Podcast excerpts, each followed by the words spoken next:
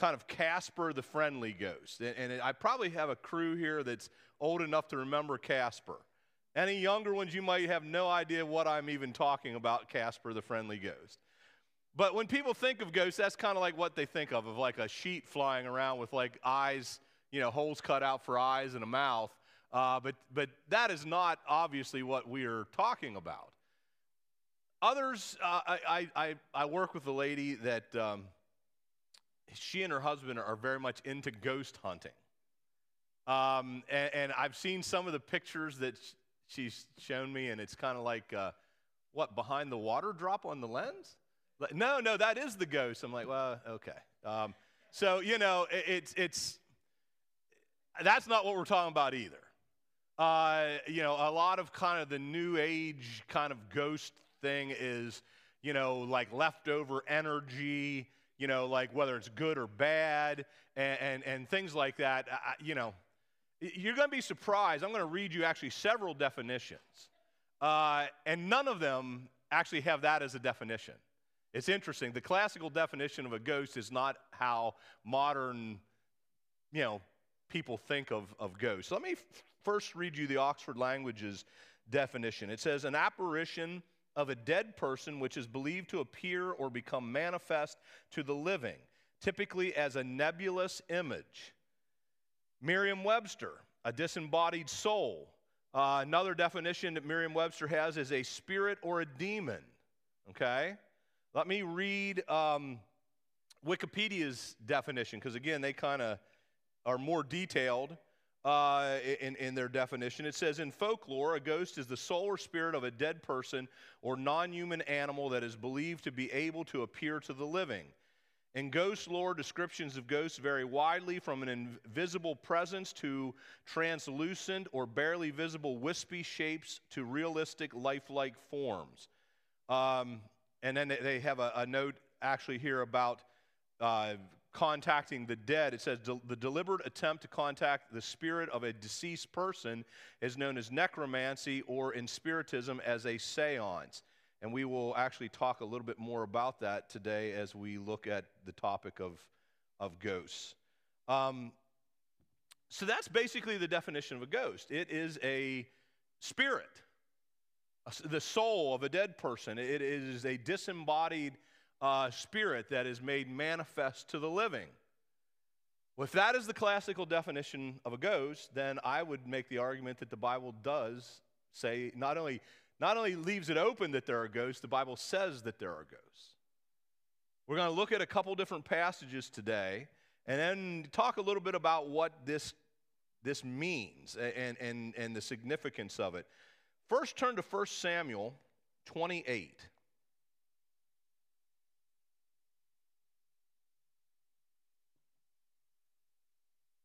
First Samuel 28, verses 17 through 19. Now, or 7 through 19, excuse me. At this point, and some of you know this story already, but for those of you who don't, I'll give you the background. Uh, Saul has been basically, God has pulled his hand of, of protection and his, uh, really his blessing off of, of, of King Saul because of Saul's sins. Uh, and, and, Saul has gone the way of, of so many, and, and he's fallen away from the Lord. And God basically has said to him, I'll no longer bless you know, your kingship, and I'm going to remove the kingdom from you, and I'm going to give it to David. Um, the prophet Samuel has died at this point. Samuel, just a few passages before this, I think it's chapter 25, Samuel dies. Okay? And so Samuel is no longer there. Um, Samuel, Samuel is one of the most fascinating characters in, in the entire Bible. Uh, he was the last of the judges, and also in many ways, kind of the, the, the kind of the open door to the time of the prophets. He was also the kingmaker. Uh, Samuel is the one who, who crowned Saul, Israel's first king, and, and, and, he's the one who basically anointed David, even though David was not yet officially made king. So Samuel is a fascinating man. He was raised by uh, the high priest. uh, became a prophet uh, and, and was also a judge before the king. So he ended, you know, the time of the judges and went right into the time of the kings and crowned the first king. So he, he's an absolutely fascinating person, an amazingly godly, uh, Christ like person. And he is dead at this point. And Saul is desperate because he's about to go into battle with the Philistines. Uh, and he's very afraid. He knows God has removed his blessing and his protection from him. And he's desperate to talk to Samuel, but Samuel is dead. Now, part of what Saul did when Saul was actually living for the Lord and doing the job the way he was supposed to is he had gotten rid of all the, the witches and, and the mediums from Israel. God said that, that, that there's to be none of that in my land amongst my people. And Saul had, had driven them all out. But now we see Saul, a completely different Saul. Saul, desperate and, and in the midst of his sin. Um, and let's begin with verse 7. It says, Saul uh, then said to his advisors, Find a woman who is a medium so I can go ask her what to do. So he is now turning to the very people, the very things that he has driven out. Okay? His advisors replied, There is a medium at Endor, which I've always found actually fascinating. The advisors know she's there. You know, they've given up on the whole driving them out thing, evidently, and they kind of know that, that, that she's there. She probably had quite a reputation. So Saul disguised himself by wearing ordinary clothing instead of his royal robes. Then he went to the woman's home at night, accompanied by two of his men. I have to talk to him. Uh, I have to talk to a man who has died. He said, "Will you call up his spirit for me?" She, this is her response. Are you trying to get me killed? The woman demand, demanded. You know that Saul has outlawed all the mediums and all who consult the spirits of the dead. Why are you setting a trap for me? But Saul took an oath in the name of the Lord and promised, As surely as the Lord lives, nothing bad will happen to you for doing this. Finally, the woman said, Well, whose spirit do you want me to call up? And he says, Call up Samuel. Uh, Saul replied. Now, I, I just want to step back for a second here and say that right there, that should have been a clue to her that, like, this is not a good deal here. Uh, you know, I'm probably like, you know, I should probably just kind of back out of this while I have a chance when it says call up Samuel, because that's a confrontation that can't go well. But, you know, hey, I'm sure he was paying her handsomely. When the woman saw Samuel, she screamed, You deceived me, you are Saul. Now, I would have thought she'd have realized that when he said, Call up Samuel, but evidently it wasn't until she actually saw Samuel, like, you know, manifesting and, and then it kind of all dawned on her oh no, what have I gotten myself into? Don't be afraid, the king told her. What do you see? Uh, now, everybody's tra- translations are a little different here. Uh, in mine, it says, I see a God, or, li- or literally gods, coming up out of the earth. And some of you, uh, tell me what different ones of you have. Spirit, yeah. Spirit. Any others? Some may have Elohim, I, am not sure. Okay. Spirit, or as, as she puts it, uh, you know, in, in the NLT, a, a god or gods. Says, What does he look like? Saul asked. He is an old man wrapped in a robe, she replied. Saul realized it was Samuel, and he fell to the ground before him. Why have you disturbed me by calling me back? Samuel asked Saul. Because I am in deep trouble, Saul replied. Boy, there was never more appropriate words ever spoken. he's going to find out just how deep in trouble he's in here in a second. The Philistines are at war with me, and God has left me and won't reply by prophets or dreams. So I have called for you to tell me what to do. But Samuel replied, Why ask me, since the Lord has left you and has become your enemy? In other words, what's there to ask me about? You know, once God's left you and, you, and, and, and you know, he's decided to fight against you, there anything, anything anybody can do. Like, what, what, what, are you, you know, what are you asking me for? The Lord has done just as he said he would do. He has torn the kingdom from you and given it to your rival David. And we're going we're gonna stop right there. We don't really need to go any further. Um, so, you know, Well, actually, let me, let me just read a couple more verses and kind of give you the kind of the doom of, of, of Saul. The Lord has done this uh, to you today because you refused to carry out his fierce anger against the Amalekites. What more? Uh, what's more, the Lord will hand you and the army of Israel over to the Philistines tomorrow, tomorrow, and you and your sons will be here with me. The Lord will bring down the entire army of Israel in defeat. Uh oh, not a good, not a good idea. Uh, found out what he didn't really want to know. Uh, tomorrow, you guys, you and your sons are going to be right here with me in the, in, in the afterlife, in, in the underworld, is basically what he's saying. You'll be dead just like me. So that backfired. But our point today is not so much the story of Saul, it's the fact that we have here, by the definition of a ghost, we have a ghost. We have the spirit of a dead person that has appeared to the living. And, the, and it's in the Bible, and the Bible is speaking about it. Now, there are so many different opinions on this, uh, on what has happened here. I, have read some, well, this is probably the first time this woman ever actually did it because all the other times she was just a fake and it's not real. And, and, and that's why she was surprised and scared when she saw the apparition. You know, I don't know. I can't quite buy that because I don't think the text itself supports that. There's nothing in the text that leads us to that position. Now, we don't know if she's successfully seen other apparitions at any point or not. There's nothing that tells us that either. So we really can't read any more into the text than what's in the text. But we know in at least this instance, she saw a ghost. And it was the ghost of Samuel.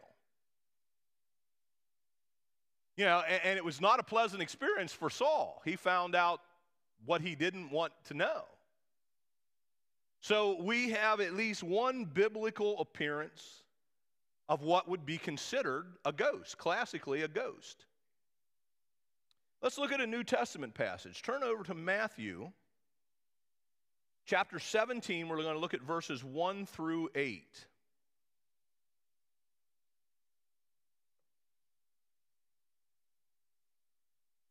This is the, the, the Mount of Transfiguration says six days after jesus took peter and the two brothers james and john and led them up a high mountain to be alone as the men watched jesus' appear- appearance was transformed so that his face shone like the sun and his clothes became as white as light. Essentially they, they get a glimpse into jesus as he is in, in glorified. You know they're getting a bit of a glimpse and just you know, they, they've seen Jesus do miracles and, and, and so many things, but now they're getting a little bit of glimpse of, of just what he will be like in glory, uh, and it's awe inspiring. You know, and, and so th- th- this, is, this is how they see Jesus. But then look at verse 3. Then suddenly, Moses and Elijah appeared and began talking with Jesus. Now, Moses and Elijah have been dead for, for hundreds uh, and hundreds of years at this point. Essentially, you have another, another appearance of ghosts. I want you to, as we go on, uh, you know, notice this. Peter exclaimed, Lord, it's wonderful for us to be here. If you want, I'll make three shelters as memorials uh, one for you, one for Moses, and one for Elijah. So obviously, Jesus is not the only one seeing them. Peter and James and John are also seeing them. So you have spirits that have become manifest to Peter and James and John. Now, my crazy mind all, always begins by asking a thousand questions. One, how did they know what Moses and Elijah looked like? It's not like they had pictures around, or, you know, or looking at like an old videotape of Moses and Elijah. They hadn't seen the Ten Commandments yet. They didn't know he looked like Charlton Heston, you know? And so, how did, how did they know? But obviously, somehow they did, whether they were told in the process or whether it was just like all of a sudden they just knew. But they understood this was Moses and Elijah. And they were so real to them, and the experience was so real. Peter does something really stupid, and he basically says, Let me make like a memorial for all three of you. Now, theologians have discussed this passage for you know, for, for several millennia now. Um, and just what is going on here.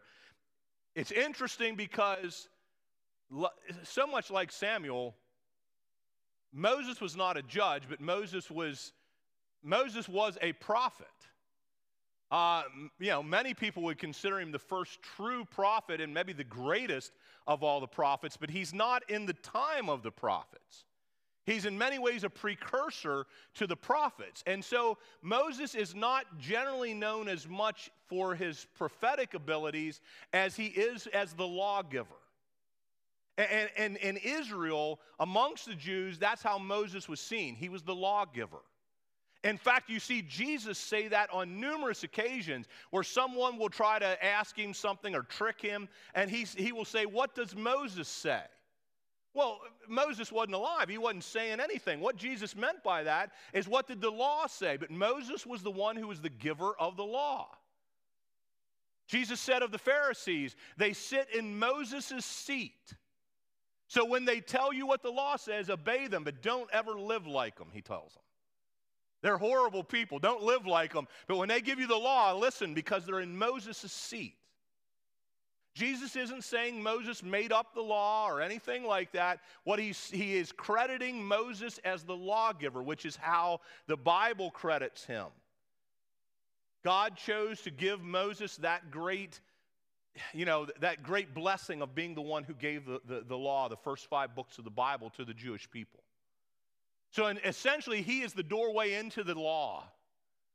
And Elijah, though not the first prophet, you know, like I said, Moses came before him, Samuel came before him.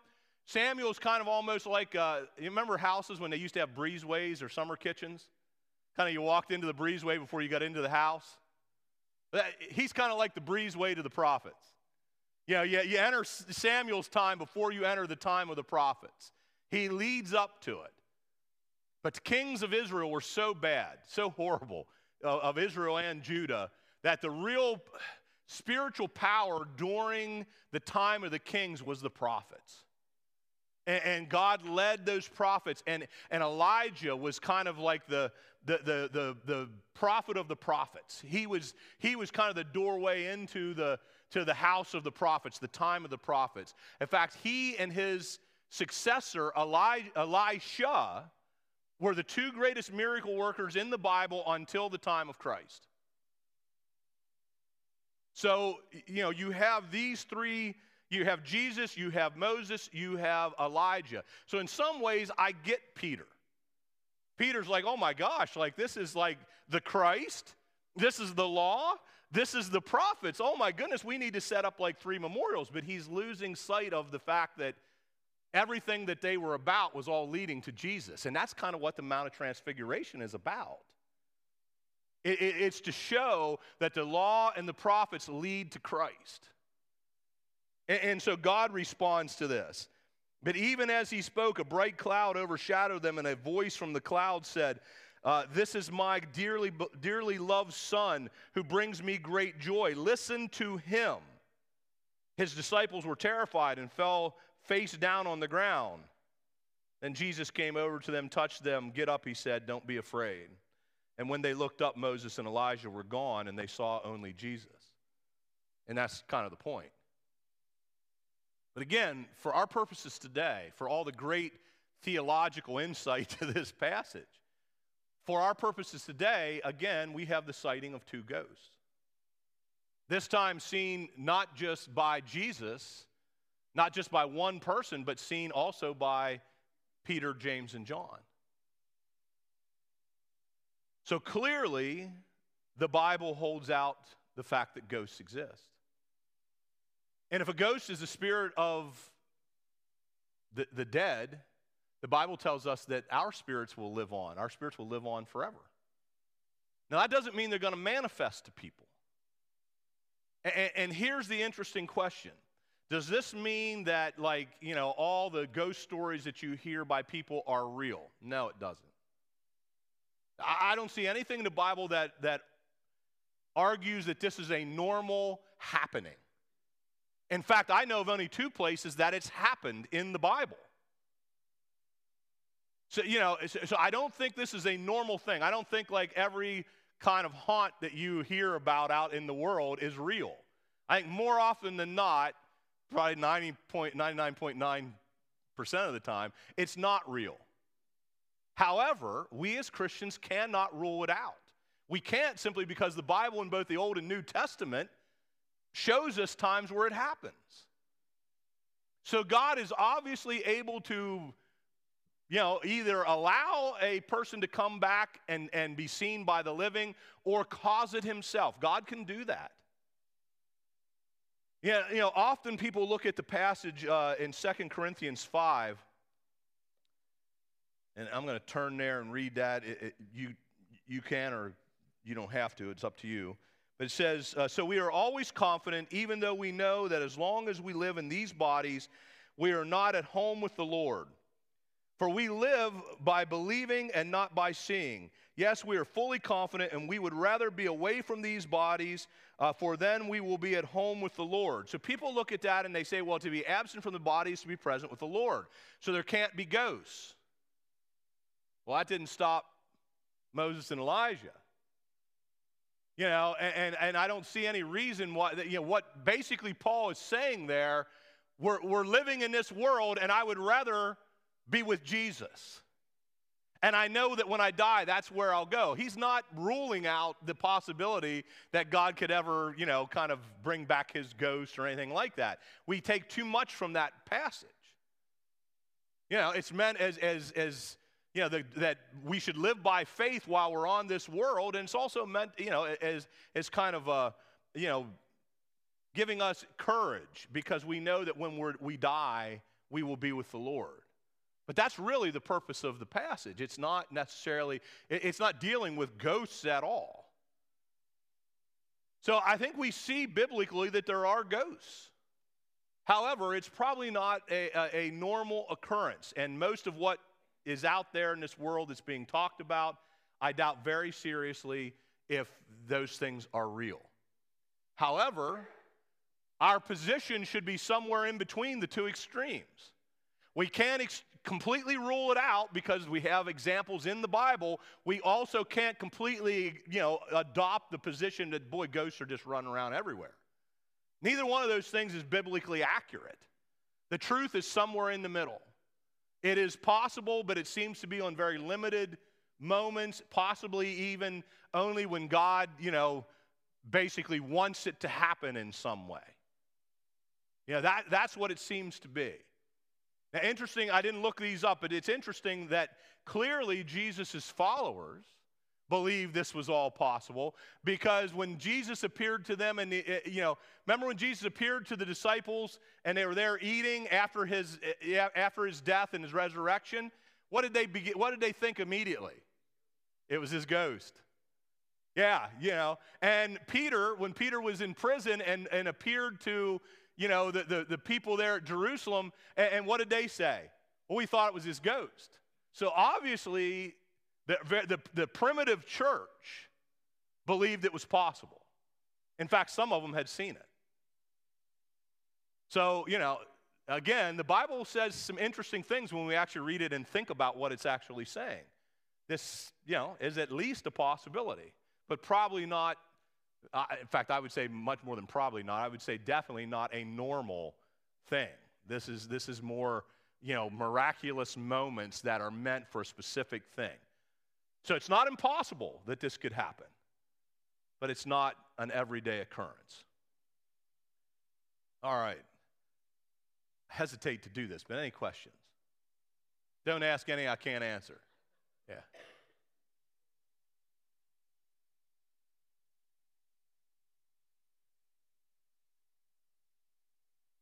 Um, it was not only women, but it, it, was probably more often than not, it was, it was known as being women.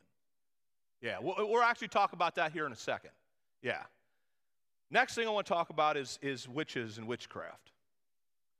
Now, again, let me, let me read uh, the Merriam Webster definition of witchcraft the use of sorcery or magic, communication with the devil or with a familiar rituals and practices that incorporate belief and magic and that are associated, especially with neo pagan traditions and religions, such as Wicca, which is a basically a religion today. Uh, you know, it, it, it, exists today. I've actually met quite a number uh, of modern day witches. I've worked with a number of them. Um, that is essentially what witchcraft is it's sorcery or magic, uh, or the communications with, a, with the devil or with a familiar.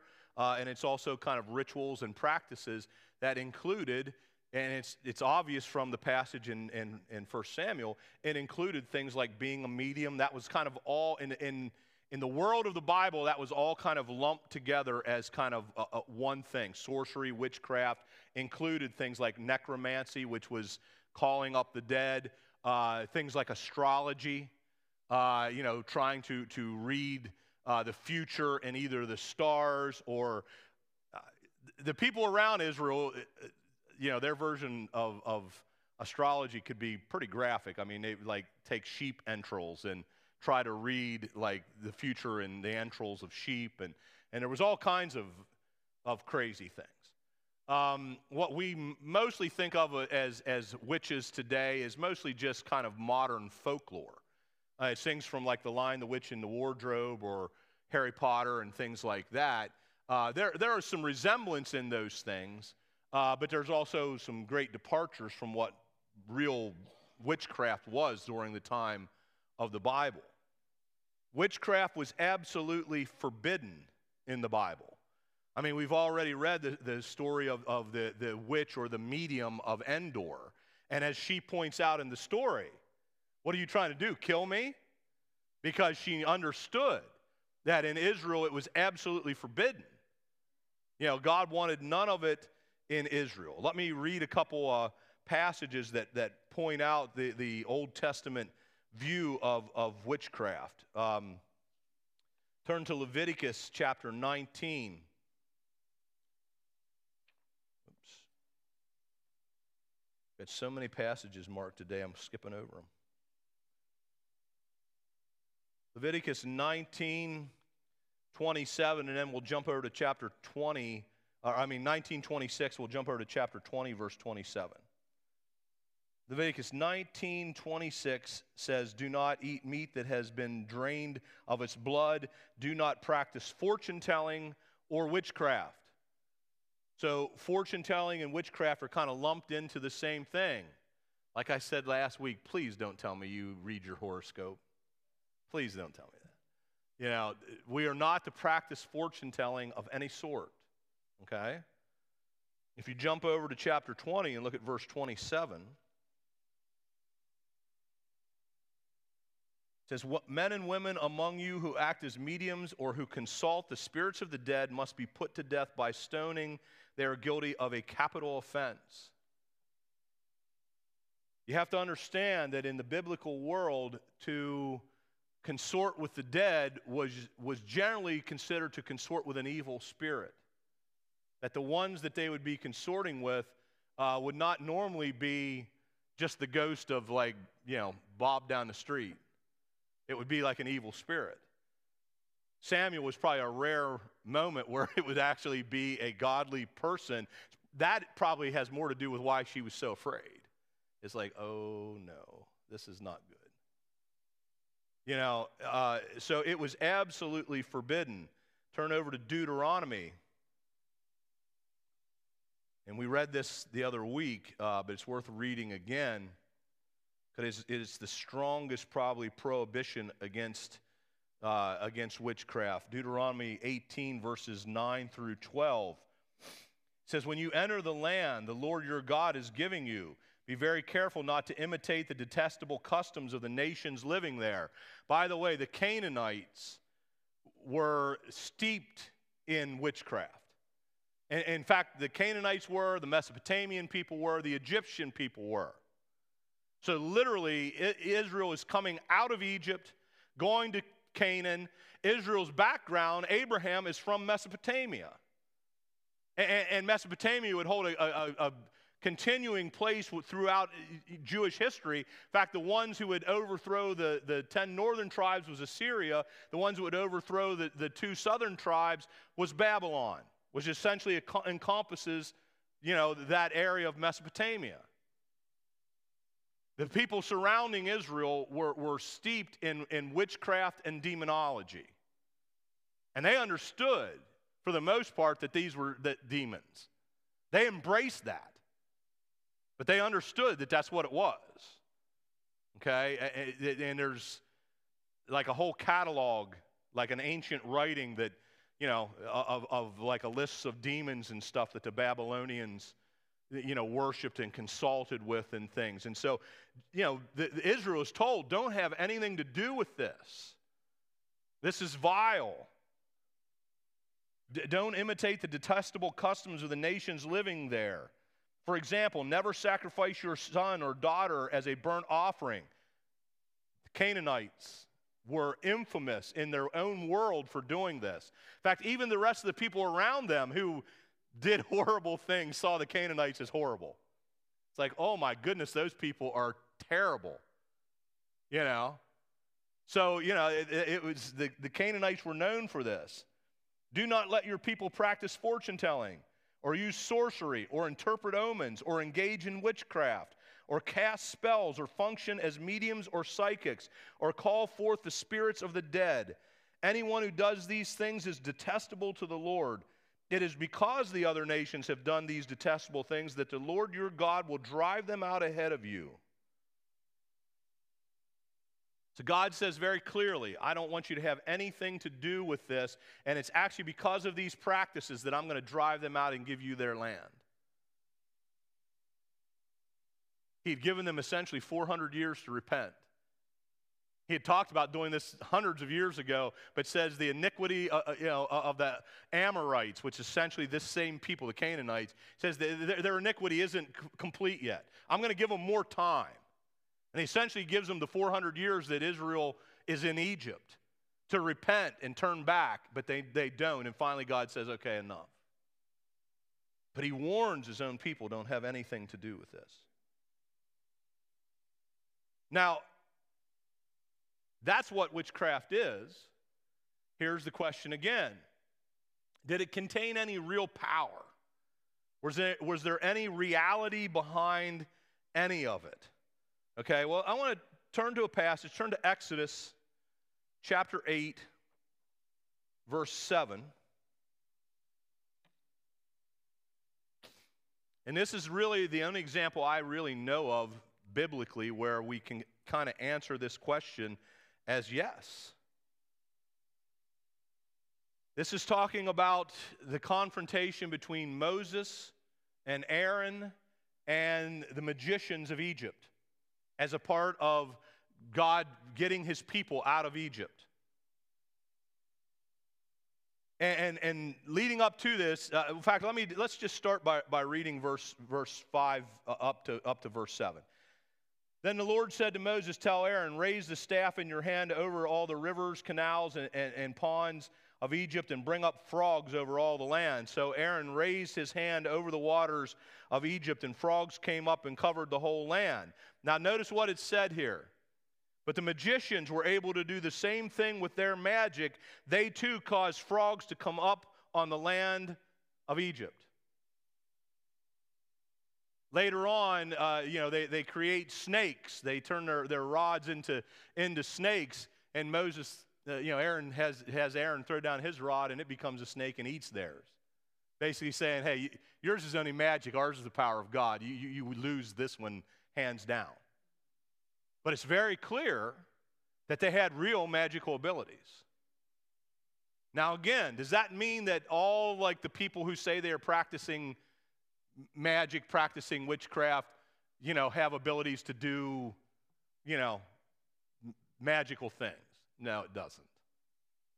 In fact, the, the, you know, most of the, the people that I have met through the years, like have worked with, uh, it, you know, some of these days I'm just going to ask one of them, like, do you actually believe you can cast spells? Um, you know, just see what their answer would be. But most of, most of, of them, it's, it, they see it as more of like a, a nature religion, like worshiping nature and the spirits of trees and rocks and, and, and, and you know, streams and things like that. Now, that's still strictly forbidden by the Lord. That's still detestable to the Lord. They're worshiping the creature and not the creator. But most, you know, most of them don't really see it in this same way. You know, uh, uh, again, this is the world of the Bible. I, I, mean, this the Jews were surrounded by people who believed in these supernatural powers, and they even understood that they came from demons. They came from evil sources, and they were still okay with doing it. And God says it's detestable to me and I'll drive them out, and I don't want you to have anything to do with it. But clearly, at least to some, to some stage, they had real abilities to do certain miraculous things. And again, I, have read a lot of scholars, a lot of like Christian apologists and stuff who've tr- you know tried to argue different ways of understanding this. I, I just don't buy it. At some point, again, you have to accept the supernatural worldview of the Bible. The Bible is a supernatural book when we like it and when we don't. You know, and that's the problem. We kind of like the supernatural parts that are good for us, but we want to kind of poo hoo the ones that aren't. Well, we can't really do that. And, and so clearly, witchcraft was a real thing in, in, in the ancient world. And, and, you know, I'm not saying it doesn't exist today. I'm just saying most of what we see today is very different than this. You know, but, but it, it, it's, it's a real thing. And so here's the thing for us don't have anything to do with it. Don't have anything to do with it. You know, the, the, the, that practice of witchcraft, even if it's something as simple as like reading your horoscope or like going to, to like an astrologer or something, don't do it. Don't do it. God doesn't want you to have anything to do with that. What, what did we just see earlier in that one passage? It says we are to live by faith. That's, that's Paul's answer to this. The just shall live by faith. We're not there yet. We're not with Christ yet. When we die, we'll be with him. And Paul's saying, man, I, I, that, that'll be great. I wish I'm ready for that. You know, I'm ready for that at any point, but I'm not there yet, so I'm supposed to live by faith now. Live trusting in the Lord. So, you know, it, it just don't have anything to do with it. All right, next thing giants or monsters. All right. Start with a definition. And I should have written down my source. I didn't write it down. Actually, I don't remember which dictionary I got this out of. An imaginary or mythical being of human form but super, superhuman size, an abnormally tall or large person, animal, or plant. Basically, those are two definitions. One is kind of the um, folklore giant of like enormous proportions, you know, like Jack and the Beanstalk, like 100 foot tall, that kind of stuff. And the other one is just someone or something, an animal, even an animal or a plant, that we call a giant because it's of abnormal size okay? It, it's, it's far bigger than, than normal. All right, what's the Bible say about it? Well, turn over to Genesis chapter 6. We read this a few weeks ago when we looked at the sons of God. But look at Genesis 6 1 through 4. Then the people began to multiply on the earth, and daughters were born to them. The sons of God saw the beautiful women and took any they wanted as their wives. Then the Lord said, My spirit will not put up with humans for such a long time, for they are only mortal flesh. In the future, their normal lifespan will be no more than 120 years. In those days, and for some time after, giant Nephilites lived on the earth, for where, whenever the sons of God uh, had intercourse with women, they gave birth to children who became the heroes and famous warriors of ancient times. We do not have anywhere near the time to explore this as completely as what it would be fun to do. Um, there, you would not believe the ancient stories of both the Jews and the people around them when it came to these giants. How many of you have ever heard of the Epic of Gilgamesh or Gilgamesh? So, yes, it, it, Gilgamesh was considered to be a giant, and in, in, fact, many ancient people considered him to be the same person as Nimrod in the Bible. That, that Nimrod is actually the Bible's name for that same character.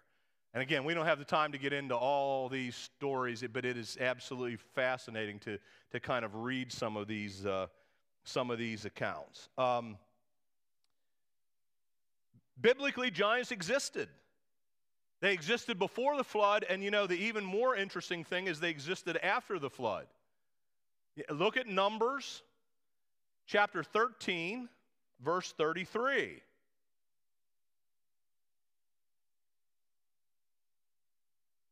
Now, this is the scouting report from the, the, the, the, spies that went into the land of Canaan for the people of Israel when they were about ready to cross in. And remember, they didn't go in because they were afraid at the report of the, of the spies. This is the report of the spies, the last verse of it. Verse 33 We even saw giants, and that's the Hebrew word Nephilim. Those are the only two times the word is used in the Old Testament. There's other names that are also used for giant. There's the, the Anakim, which are, are Anak. Remember, remember I taught you about Hebrew. If you add an im in the end, it makes it plural. So there's the Anak or the Anakim, which is multiple ones, and there's also the Rephaim. Okay, uh, they, they're all words for gigantic people. We saw, uh, we even saw giants or Nephilim that were descendants of Anak. Next to them, we felt like grasshoppers, and that's what they thought too. They were dismissive of, of, of them. They, that, that's really what scared the people. They're like, man, everything Jesus said, or uh, not everything that, that God told them through Moses was, was correct. Man, this land's awesome. It's everything we want. But man, there's these big dudes there. And they're really big. And we kind of like we're walking around there and we look up at these guys and like, ooh, they're really big. And they looked at us and like, you are really small. And we don't want anything to do with them. We can't defeat them. There are some Old Testament scholars that actually they, they, they say that, that the mandate to wipe out the people of Canaan was, was actually to wipe out the giants. And they make a very convincing argument that that's what God was really about, is, is wipe out the, every last one of these giants because they're the descendants of, of these illicit, you know, romantic trysts between the sons of God and, and, and human women. And they corrupted the world before the flood and, and you know, very likely could have done the same thing after the flood. And so there are those that, that think that the, you know, that mandate to wipe out the people of Canaan was not the everyday people. It was, it was aimed at, at the descendants of the giants. Now, again, we don't have time to get into all that. There's, the, the material on this alone is staggering. It's unbelievable. Um, you know, so it, giants existed biblically. Uh, th- there, there's really no doubt about it. Uh, uh, you know, I mean, the Bible clearly teaches, this, teaches it. Let me read a, a section here from a book by Michael Heiser, His Unseen Realm, about uh, giants. The word Nephilim occurs twice in the Hebrew Bible. In both cases, the Septuagint translated the term with gigas, which means giant. Given the backdrop we've covered, it would seem obvious that Nephilim ought to be understood as giants. Now, he gets into the a technical argument here about the debate over how to translate it. And some, some translate it as fallen ones. Okay, that what it should mean is not giant but fallen ones or ones that fall upon somebody else. Basically, making the argument that, hey, they're just humans that are just really violent people. But he makes the argument that really doesn't matter. He disagrees with it, but he, he makes the argument it really doesn't matter. He says, in reality, it doesn't matter whether fallen ones is the translation.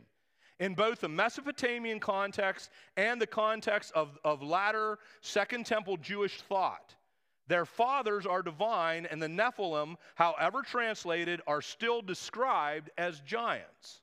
So whether you translate it fallen ones or not, they're still considered giants by the Jewish people.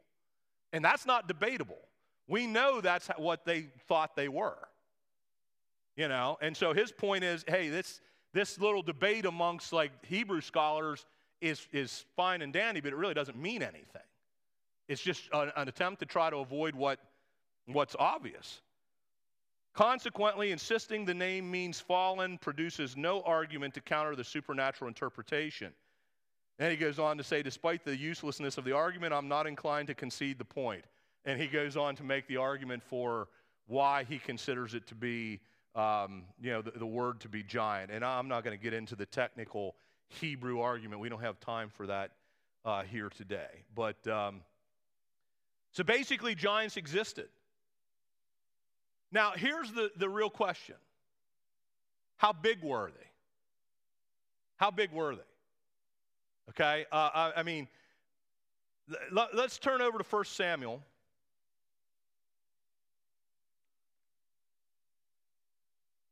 Let's look at chapter 17, and we're going to look at, at verse 4. The only measurement we get for a giant in the Bible is for Goliath. Okay? And there's great debate over this measurement. There's one other possible passage, the, the bed of Og. Og was a, a, a, king who was considered a giant, and he had this like enormous bed, uh, but most scholars dismiss that because they think the size of his bed was more to associate him with the ancient Babylonian god Marduk, who was said to, to basically sleep in a bed of that size. So it probably doesn't tell us anything about how big Og actually was. It, we just know the size of his bed because he was associating himself with Marduk. So the only real measurement biblically for a giant is Goliath. Look at, at 1 Samuel 17 4. Then Goliath, a Philistine champion from Gath, came out of the Philistine ranks to face the forces of Israel. He was over nine feet tall. Now, how many of you have that? Does anybody have a different translation? Yes. How tall do you have? What's that? Six cubits in a span. Six cubits in a span is essentially nine foot nine, nine foot ten, something along those lines. Let me read the note that I have at the bottom here. In Hebrew, this is six cubits in one span, which totals about 9.75 feet or three meters. However, you know, and this is where this debate gets fascinating. The Dead Sea Scrolls and the Greek version, the Septuagint, read four cubits and one span. Okay? Which totals about 6.75 feet or two meters. Which would, instead of nine foot nine, nine foot ten, would put him somewhere in the, in the neighborhood of six foot six to say six foot ten. Which is the better translation? Almost surely the Dead Sea Scrolls and Septuagint. Old Testament scholars, when they come to a dispute between the Masoretic text and the other texts, especially the Dead Sea Scrolls, they almost always take the Dead Sea Scrolls. So the reality is he was probably not over nine feet tall. However, the average height, and I, I, I read a, uh, the, the results of a study actually in, in Heiser's book. Um, in fact, I think I wrote this down. Yeah. Let me look this up real quick for you. I'll read this. How tall were the biblical giants? The only measurement for a giant that exists in the biblical text is that of Goliath. The traditional or Masoretic text uh, has him at six, at six cubits in a span, roughly nine feet nine inches. Dead Sea Scrolls reading of 1 Samuel 7 4 disagrees has Goliath at four cubits and a span or six foot six. Virtually all scholars consider the Dead Sea Scrolls reading superior and authentic. Archaeological work across the ancient Near East confirms that six and a half feet tall was, by the standards of the day, a giant. Okay? One scholar of Israelite culture notes that the average height of an ancient Israelite in the patriarchal period was around five feet. So the average height of, of the ancient Israelites was about five foot tall. We tend to think of, of, of them as like, because we think of them as such heroes, we think of these like gigantic guys like David and, you know, Saul was said to be very large for his size, but that would probably be something more along the lines of, say, 5'10, 6 foot, and he was almost gigantic. Imagine Ben Souders, who's six foot eight, standing beside someone who's five foot. How many of you remember Lauren Allen? Yeah. Remember little Lauren standing beside Ben?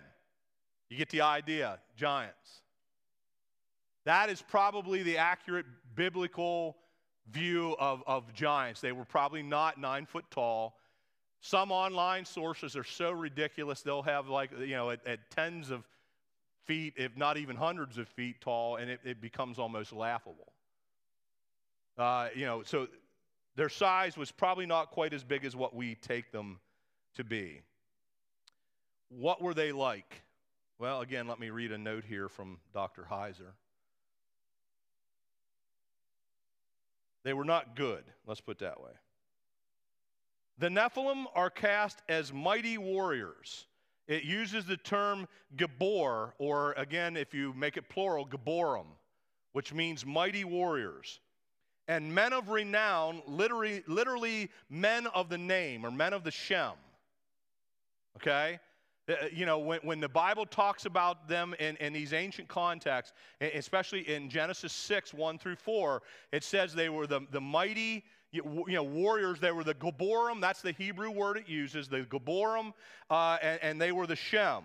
So it literally means they were the, the, the mighty warriors and the men of renown or men of the name. They were trying to make a name for themselves. Okay? They became famous. They became, uh, you know, they got a name because of, of, of their power, because of their looks. Remember, the Bible s- says that essentially they are part divine and part human. What would that even look like? Besides the gigantic size, what would it look like? Immediately after the flood, Nimrod, whose name most likely means rebellion, is called a Gabor, a mighty warrior. Mighty hunter is how it's put sometimes. Nimrod is cast as the progenitor of the civilizations of Assyria and Babylon, who, by the way, were the ones that overthrew Israel. Many people, when they read about Nimrod, they, well, he was a mighty hunter. That means he was like the greatest hunter of all times. Well, there's tremendous amount of like Nimrod folklore in ancient Israel. And some considered him a great hunter. But what he really was more of a hunter of was, was human beings. He was violent and aggressive and would defeat people either by scheme or by night, by might. He was a conqueror. That's really more of what the Bible is saying about him. He was not a good guy. And he was seen almost universally in the ancient world as not really being a good guy. So the giants were not good people, they were the corruptors of the world. Interestingly enough, all the people around Israel saw them as like mighty heroes and the people who passed down like great ancient knowledge to them, but the Jews saw them completely differently. They saw them as the corruptors of the world and the ones who led to the, to the destruction of the world at the time of Noah. All right, real quick, quickly, one last thing. You see on point four, I have Lilith. There's two ancient Jewish folklores I wanted to include in this discussion today. Um, things that were believed by at least some Jews, not all, but probably most. Uh, one is the Gollum, the Gollum, the, not, not Gollum from Lord of the Rings, Golem, basically. The, the Golem were a, a being that was created out of dirt and then enchanted magically to become alive and essentially were used as like protectors or assassins for the Jewish people. Now, obviously, not th- this it did exist, that idea existed back in biblical times. It became much more of a thing in like Middle Ages, you know, Middle Age, you know, Judaism. Uh, probably because the fact they were persecuted everywhere they went, and it was nice to have the folklore of being able to make like a defender who could go out and defend them. But there's probably no actual truth to the golem okay? And, and the, the word is mentioned once in the Bible, but not in the context of like a creature that's created. It basically is meant, talking about like kind of the dirt, you know? So it, it's, even though the term is used, it's not used in the way it was used in ancient Jewish folk lore. Lilith, however, was a part of ancient Jewish folklore and part of the folklore of the ancient world. All the peoples around Israel, and that's why I have so many names there Lilith or Lilith or Lilitu or Lilith or Lilu. And there's actually even another one or two. Almost all the cultures around Israel believed in a basically a, a, a night demon by the name of Lilith or one of the, you know, one, one of these other names, including the Jews. You know, that, and, and she was, she comes really from the, the Mesopotamian, the ancient Mesopotamian folklore and demonology. She was considered a demon and, and to the ancient Mesopotamians. Uh, she was essentially a night demon. Uh, some considered her to be a vampire or like the, the, the, the mother of vampires. Uh, others considered her to be someone who would, would steal and, and murder children, uh, who would murder young women on like, like, you know, when they were pregnant or when they were on, on you know, the verge of getting married. Um, you know, Lilith was considered a, a, a, wretched creature by virtually all the people around Israel.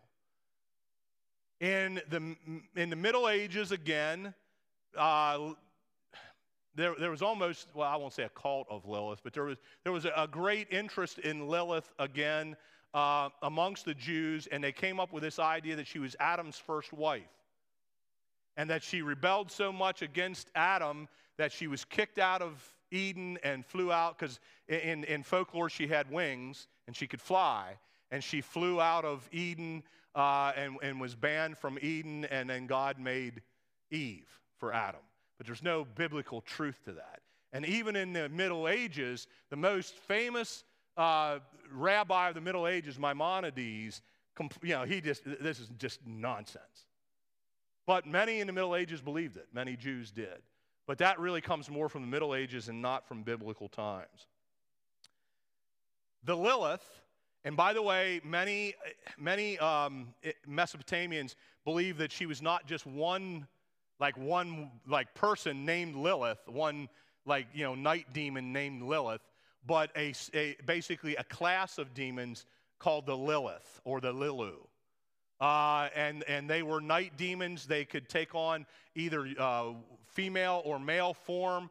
Uh, they, they, were sexual demons, uh, you know, who would en, en, enchant young men and young women into sexual acts and, and then either, either kill them, you know, or, you know, do all, all kind of other crazy stuff. Um, so, you know, this was very much a belief in the ancient world. That is not so astonishing because, like I said, the Babylonians, uh, you know, they, they were so into demons and stuff, it was crazy.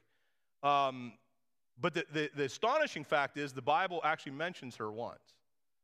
Turn to Isaiah chapter 34. Depending on the translation you have, it will, it will either say, you know, Lilith or it won't. Um, it would be interesting to, to see the different translations. I, Isaiah 33, verses 10 through 14, and this is a um, prophecy against Edom. And God is saying that someday in the future, what He's going to do to Edom because of their sins against Him and against the Jewish people. Okay? So He gives this prophecy to Isaiah, and this is what Isaiah says starting at verse 10. This judgment on Edom will never end. The smoke of its burning will rise forever. The land will lie deserted from generation to generation. No one will live there anymore. So it won't be inhabitable by human beings, he's saying. However, other things will live there. It will be haunted by the desert owl and the screech owl, the great owl and the raven. And by the way, all these birds, all these things are highly debatable, like over what the translation should be. There's no agreement on how they should be translated. And most, well, I won't say most scholars, a lot of scholars believe that these different, like, birds that are translated were associated with demons or demonology. Okay? Essentially, it'll be a haunt to demons. For God will measure that land carefully, He will measure it for chaos and destruction. It will be called the land of nothing and all its nobles will be gone. Look at, at what it says in these next couple verses. Thorns will overrun its palaces, nettles and thistles will grow in its forts. The ruins will become a haunt for jackals and a home for owls. Desert animals will mingle with hyenas, their howls filling the night, wild goats. Some of you may have satyrs. Yes, by the way, it's satyrs. It's in you know the Bible. You know that ain't part human, part goat. Um, Wild goats will bleed at one another among, uh, um, uh, among the ruins, and night creatures. How many of you have something else? What do you have?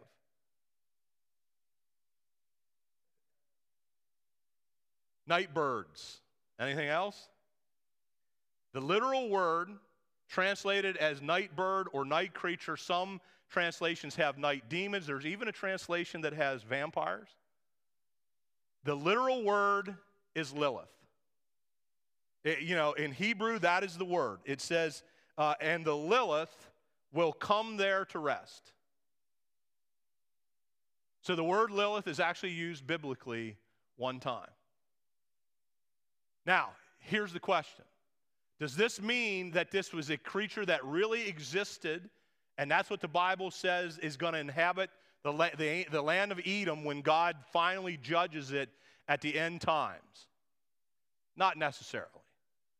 It's probably more, and most of these things are more figurative. They are figurative for something else.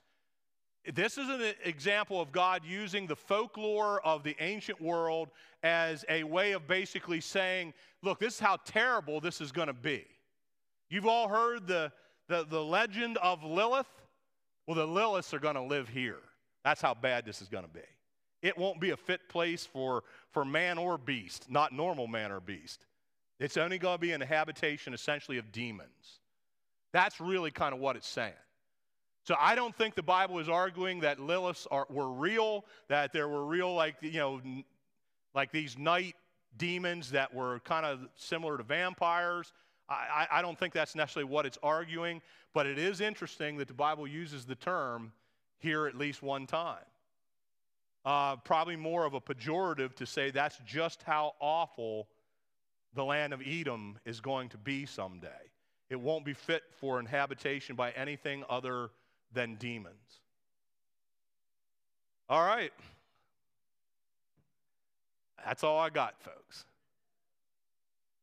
Pretty wild stuff, isn't it? You're amazed at what's in your Bible sometimes. If we just take a look, there's a whole lot of stuff that's there that we don't even really think about. But here's the thing God put it there for a reason. You know, we almost think sometimes, well, we shouldn't even be talking about this. Well, it's in the Bible. You know, as Heiser was always like to say, I'm tired of protecting people from their Bibles. And that was kind of what he was talking about. He's, it's like, look, I've spent my whole life kind of protecting people from what's in the Bible. I'm tired of it. We have to actually look at what the Bible says and deal with it because God put it there. It's there for a reason. So there, there's creatures in the Bible that we may not be real comfortable with their existence, but the Bible says that at least on some level they exist or did exist. Things like giants or monsters, you know, I, here's just a pet theory of mine. I, why did the ancient people have like ideas that things like vampires and werewolves existed? Well, probably because of what happened with the what came out of the sons of men and the da- uh, sons of God and the daughters of men. Imagine what those creatures would have been like and what the world would have been like with the, the violence and, the, and just the horror of that time. So bad that what was God's testimony? Every single thought in their minds is nothing but evil all the time. I'm going to destroy them all. One righteous man in all the earth. And it's interesting, it said of him, he, kept, he, was, he was righteous in all his generations.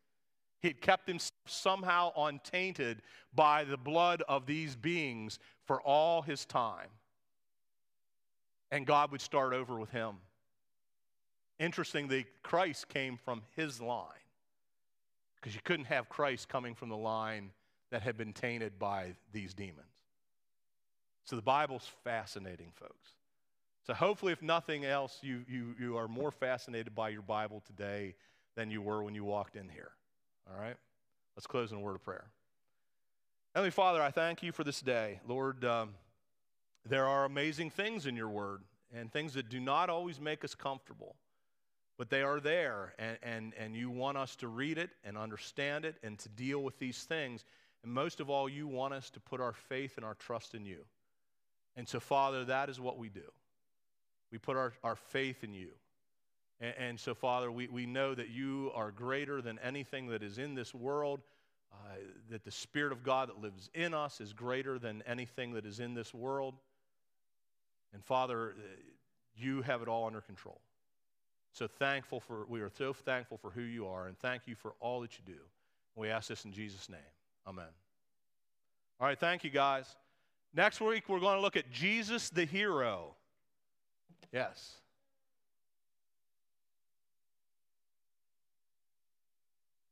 Mm-hmm.